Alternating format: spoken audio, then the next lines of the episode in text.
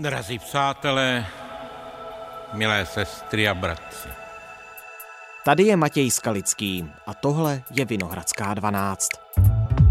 Kardinál Dominik Duka, Biskup kardinál Dominik Duka. Bude v poledne sloužit kardinál Dominik Duka. A arcibiskup pražský kardinál Dominik Duka. kardinála Dominika Duku. Vysvětí kardinál Dominik Duka.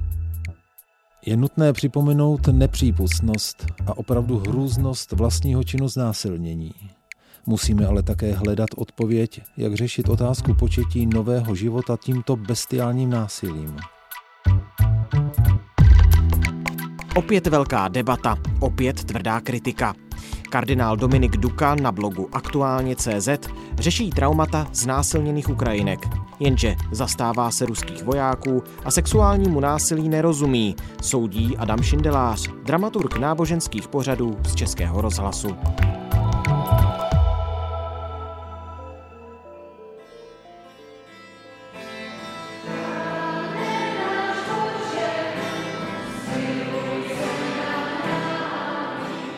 Dnes je pátek, 29. dubna.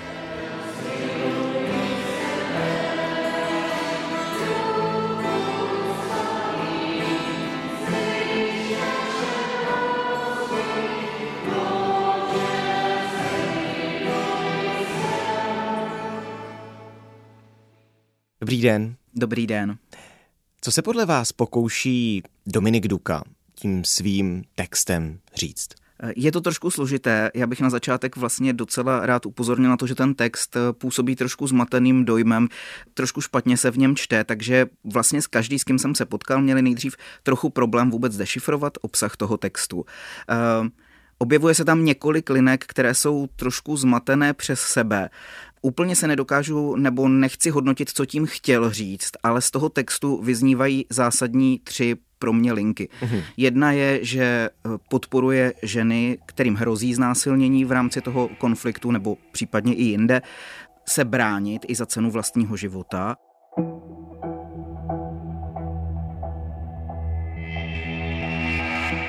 Traumatické a posttraumatické důsledky tohoto zločinu zasahují životy dívek a žen nikoliv na krátký časový úsek, ale poznamenávají je na celý život. Navrhovaná obrana pomocí pepřového spreje či houkadla vychází ze starobilé tradice, se kterou se setkáváme už v době před Kristem při obraně proti znásilnění a ztrátě panenství. Věřím tomu, že existuje celá řada možností, ale nelze vidět jako jediné řešení neodporovat agresorovi. Druhá linka, která tam je, že pokud ta žena během toho otěhotní, tak to dítě si má za každou cenu nechat. Z hlediska biologicko-etického je nutno říci, že se nejedná o ukončení těhotenství, ale jedná se o smrt budoucího života – Představa, že otázka budoucího života není pouze jednostranným právem ženy, je v tomto případě neadekvátní ve vztahu k otci. Při znásilnění nelze hovořit o právu budoucího otce. Položme si otázku, zda nový život je od počátku novým jedincem, potenciálně novým člověkem? Jistě, že ano. Třetí linka která se tam objevuje. On sice ty zločiny odsuzuje, říká, že ty vojáci by měli být za to souzeni, ale zároveň se tam objevuje bagatelizace toho chování těch vojáků, když mluví o tom, že oni jsou zároveň oběťmi nějakých svých vášní, emocí a tak dále. Celý problém vyžaduje nejen nestranost, ale musí být přihlédnuto, že pachatel, příslušník ozbrojených sil, je často také obětí těch nejsilnějších emocí a vášní, kdy hrůza z boje, strach a nenávist ho přivádí do opravdy až k úrovni jakéhosi amoku. Zabíjí bez rozmyslu a ničí vše živé i veškeré hodnoty, které reprezentují protivníka.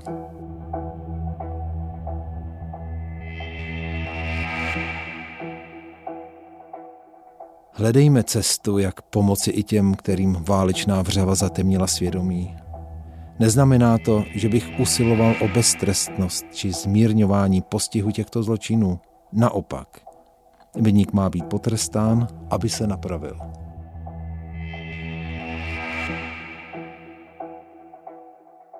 Když jste říkal, že ten text je zmatečný, že se v něm hůř orientuje, tak eh, jakou pasáž jste vy vysledoval jako nejvíc problematickou?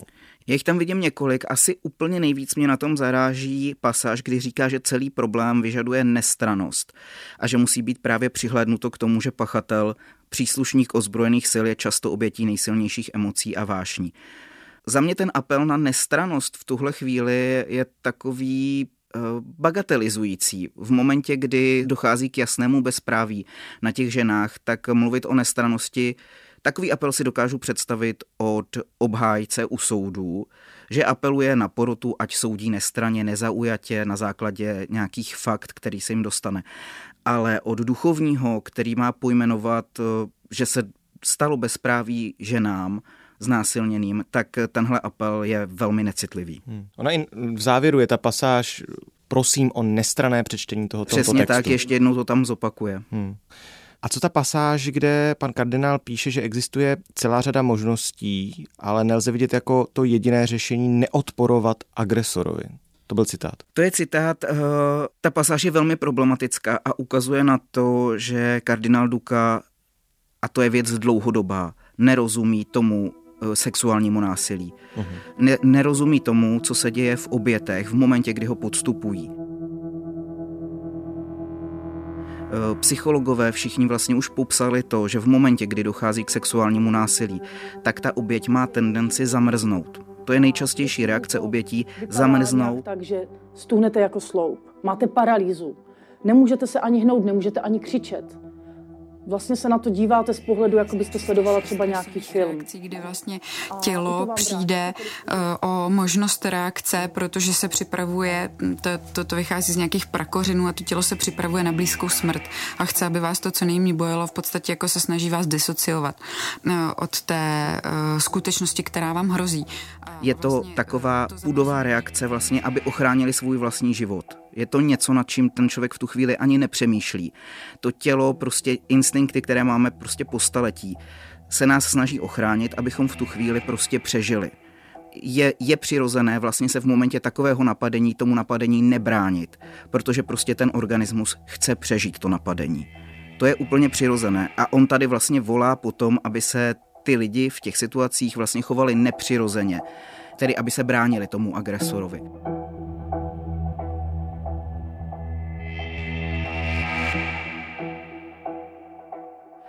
A další věc, kterou tam jak kdyby nechápal, je, že ta obrana ještě nepomůže před tím znásilněním. To je další věc, že i ty ženy se kolikrát třeba i brání, nebo je brání někdo jiný, ale to je před tím znásilněním neubrání. Hmm.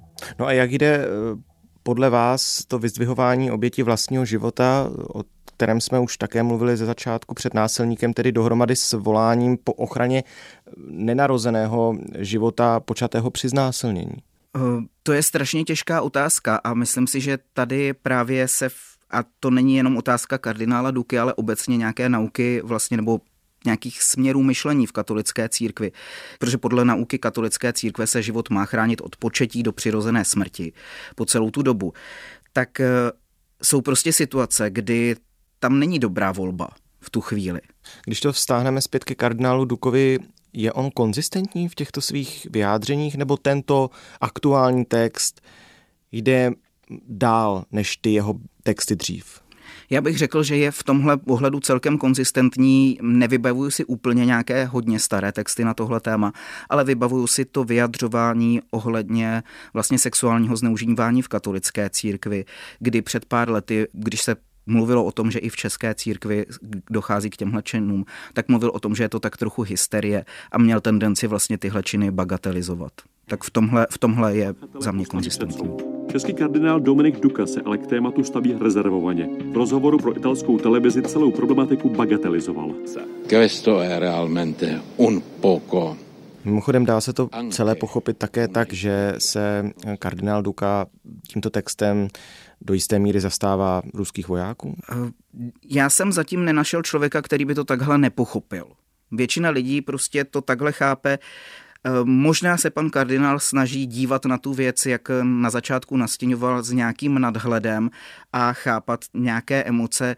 Samozřejmě ta otázka toho, v jaké situaci ty ruští vojáci jsou, jakým jsou do té války vlastně dohnáni, ne úplně dobrovolně, nejsou na to připraveni a tak dále, eh, jakým způsobem je to jejich vedení vede, podporuje k tomu, aby se takhle chovali, nebo naopak ne, protože jsme slyšeli i o případech, kdy vlastně byli potrestáni ty vojáci svými veliteli za znásilnění, ale zase o případech, kdy k tomu byli vlastně podporováni. Takže ano, je to složité téma vlastně i pro stranu těch vojáků, ale v momentě, kdy mluvíme o obětech, tak je jako velmi necitlivé, aby tam tyhle témata vlastně tímhle způsobem eh, vnášel. To znamená, že se snaží o jakési vybalancování té situace, ale naprosto v nevhodným prostředkem. Patrně ano. Kardinál Duka je znám svými řekněme, kontroverzními občas názory a často je za ně kritizován. Přesto má ve veřejném prostoru, tak jak já to čtu, i své zastánce, například hradního mluvčího Jiřího Včáčka eh, nebo režiséra Jiřího Stracha. Víme, zda ho někdo z jeho zastánců podpořil i v případě toho aktuálního textu? Já jsem to zatím nezaznamenal, ale očekávám, že se to stane. Určitě, určitě jsou lidé, kteří nějakým způsobem s ním souzní. Jak velká část představitelů katolické církve v České republice podle vás zastává stejné názory jako právě kardinál Dominik Duka? To je trochu těžká otázka, protože na to nemáme úplně žádnou nějakou statistiku a tak dále. E, já jsem se snažil najít nějaké reakce na tohle vyjádření.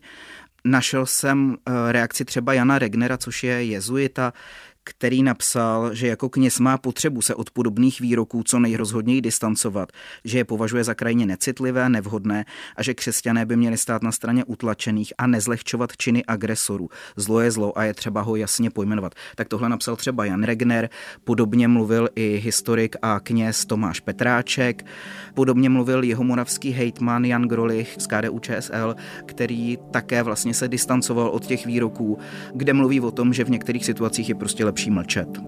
Twitter Jana Grolicha 26. dubna. To, co udělali ruští vojáci ukrajinským ženám, se nedá omluvit žádnými slovy. Ten Dukův článek je úplně špatně. Nikdo po církvi nechce, aby nakupovala postinor. V Bibli se píše, že je mlčení, v němž se projeví rozumnost člověka. Když nedokážu pomoct, tak mám být aspoň sticha. Jak se Dominik Duka k podpoře těchto názorových proudů, o kterých se tady teď spolu bavíme, stavěl v minulosti? Zastávali už před rokem 1989, kdy se eh, stal členem eh, tehdy zakázaného dominikánského řádu a za svou činnost eh, byl několik měsíců přes rok ve vězení? Z té doby neznám přímo jeho názory na tuhle tématiku. Myslím, že se k tomu nějak zásadně nevyjadřoval v té době, že to nebylo tehdy pro ně nějaké zásadní téma. To, že nemá docházet nějakým způsobem k potratům v žádné situaci a v katolické církvi jsou tím brány tím potratem trochu i ty pilulky po. Konec konců katolická církev vlastně nepovažuje za správnou a morální ani antikoncepci, která tomu vůbec předchází k tomu, tomu početí. Takže v tomto kontextu jistě tyhle názory zastával a zastává je prostě většina katolíků. Jo. To je dlouhodobé téma v katolické církvi, prostě se život chrání od toho přirozeného početí. Dominik Duka je od roku 2010 nejvýše postaveným představitelem katolické církve v Česku, je pražským arcibiskupem, primasem českým. Jak velký je reálný vliv jeho v tom českém prostředí, v té české katolické církvi? Já bych řekl, že jeho úplně největší vliv je vlastně v tom, že ji reprezentuje na venek. A je to to, co vlastně většina lidí, kteří nejsou v katolické církvi a nesledují ten celý kontext té církve a všechny ostatní, kdo mluví, tak on je to první, co lidé vidí jeho vyjádření jsou ty vyjádření, s kterými se setkají lidé mimo církev jako první. Jo. A myslím si, že to je ten velký vliv, že potom podle eh, vlastně vyjádření těchto představitelů čelních se soudí trochu celá katolická církev. Hmm. A v ní jsou mnohem širší proudy a musím říct, že po tomhle vyjádření a konec konců už, protože to vyjádření reaguje na text Hnutí pro život, které se vlastně vyjádřilo k té výzvě o financování postinoru na Ukrajině, tak už, už potom velká část katolíků, kteří do jisté míry i s tím hnutím pro život uh, sympatizují, um, jako zastávají skutečně to, že ten život je potřeba chránit od početí, tak velká část těch katolíků už i tenhle způsob vyjadřování považovala za způsob vyjadřování, který je prostě přes čáru a necitlivý. Protože eh, vnímají, že v takhle vypjatých situacích, jako je válka, jako jsou ty hrozné činy, které se tam dějou, se prostě ta situace nedá posuzovat úplně podle těch běžných měřítek, které vnímají jako v běžném životě, kdy člověk není přece jenom pod tak velkým tlakem a tak dále. To znamená, že kardinál Duka je za tu podporu hnutí pro život uvnitř katolické církve kritizován? Minimálně velkou částí ano. A když jste mluvil o tom, že je tedy reprezentantem navenek té katolické církve v Česku, to znamená navenek v rámci České republiky, a nebo si těch jeho názorových proudů všímají i v zahraničí? Všímají si občas i v zahraničí, i když jsme poměrně malá země a nejsme země, kde si příliš jakoby všímá i celkově církev toho, co se tu děje, tak ano, třeba když byla ta vyjádření, o kterých jsem mluvil eh, na adresu obětí sexuálního zneužívání, že jde trochu o hysterii, tak to je věc, která proletěla vlastně médii po celém světě.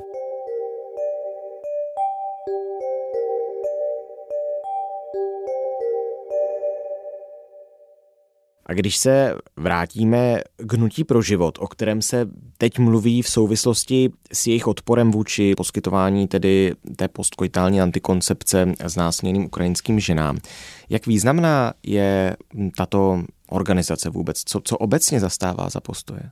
Ta organizace je poměrně významná, protože ona není jenom česká. Tady jde o mezinárodní hnutí, které se objevuje v podstatě ve všech zemích velmi silné třeba ve Spojených státech amerických, takže je provázané celosvětově, což znamená, že si předává mezi sebou trochu i know-how, jak ty věci dělat.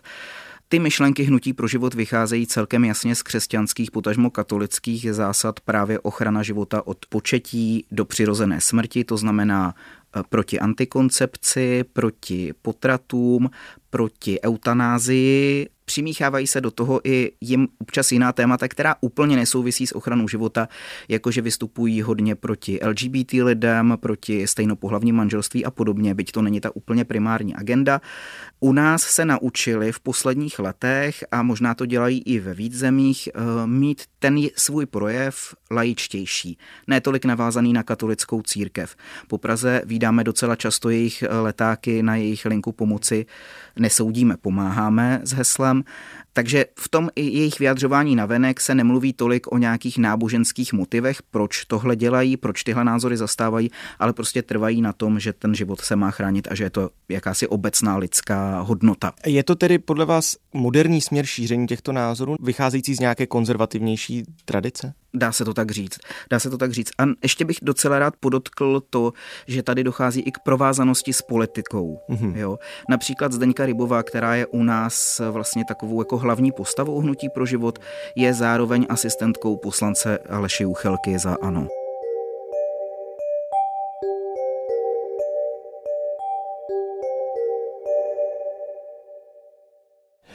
Mimochodem teoreticky měl Duka skončit ve funkci pražského arcibiskupa a primase českého, když v roce 2018 dosáhl 75 let. Papež ho ale pověřil, aby zůstal, dokud nebude stanoveno jinak.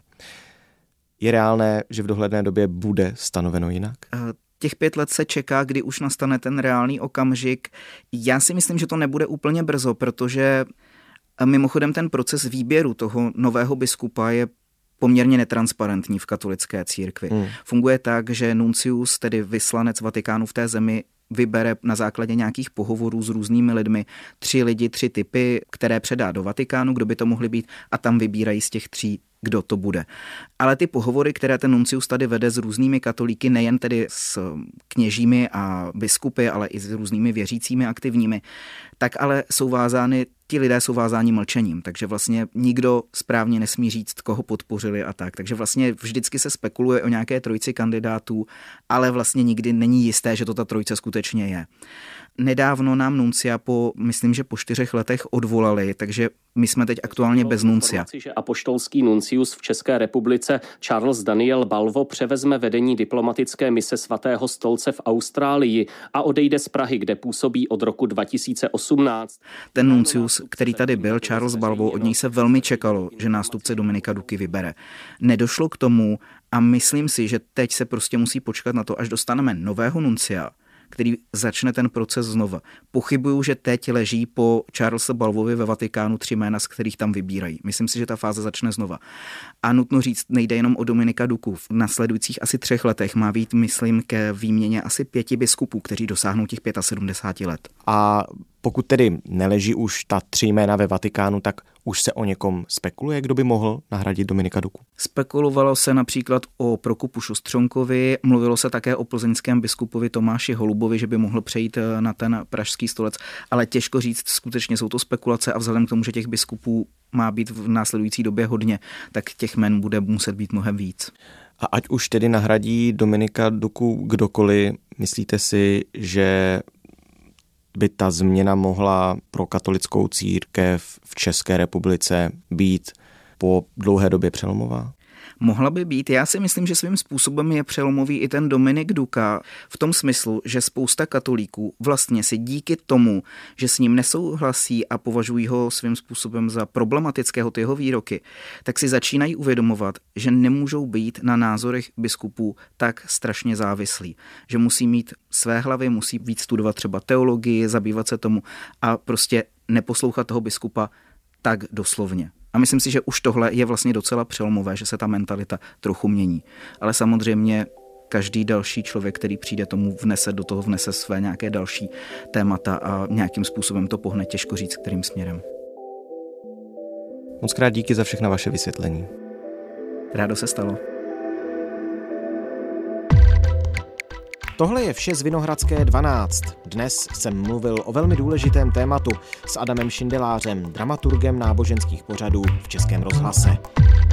Sledujte nás na webu i rozhlas.cz, tam najdete všechny naše epizody i přepisy celých podcastů. Jsme také v audiotéce Můj rozhlas.cz a v podcastových aplikacích. Třeba nás zrovna teď posloucháte na Spotify, na Google Podcasts nebo Apple Podcasts.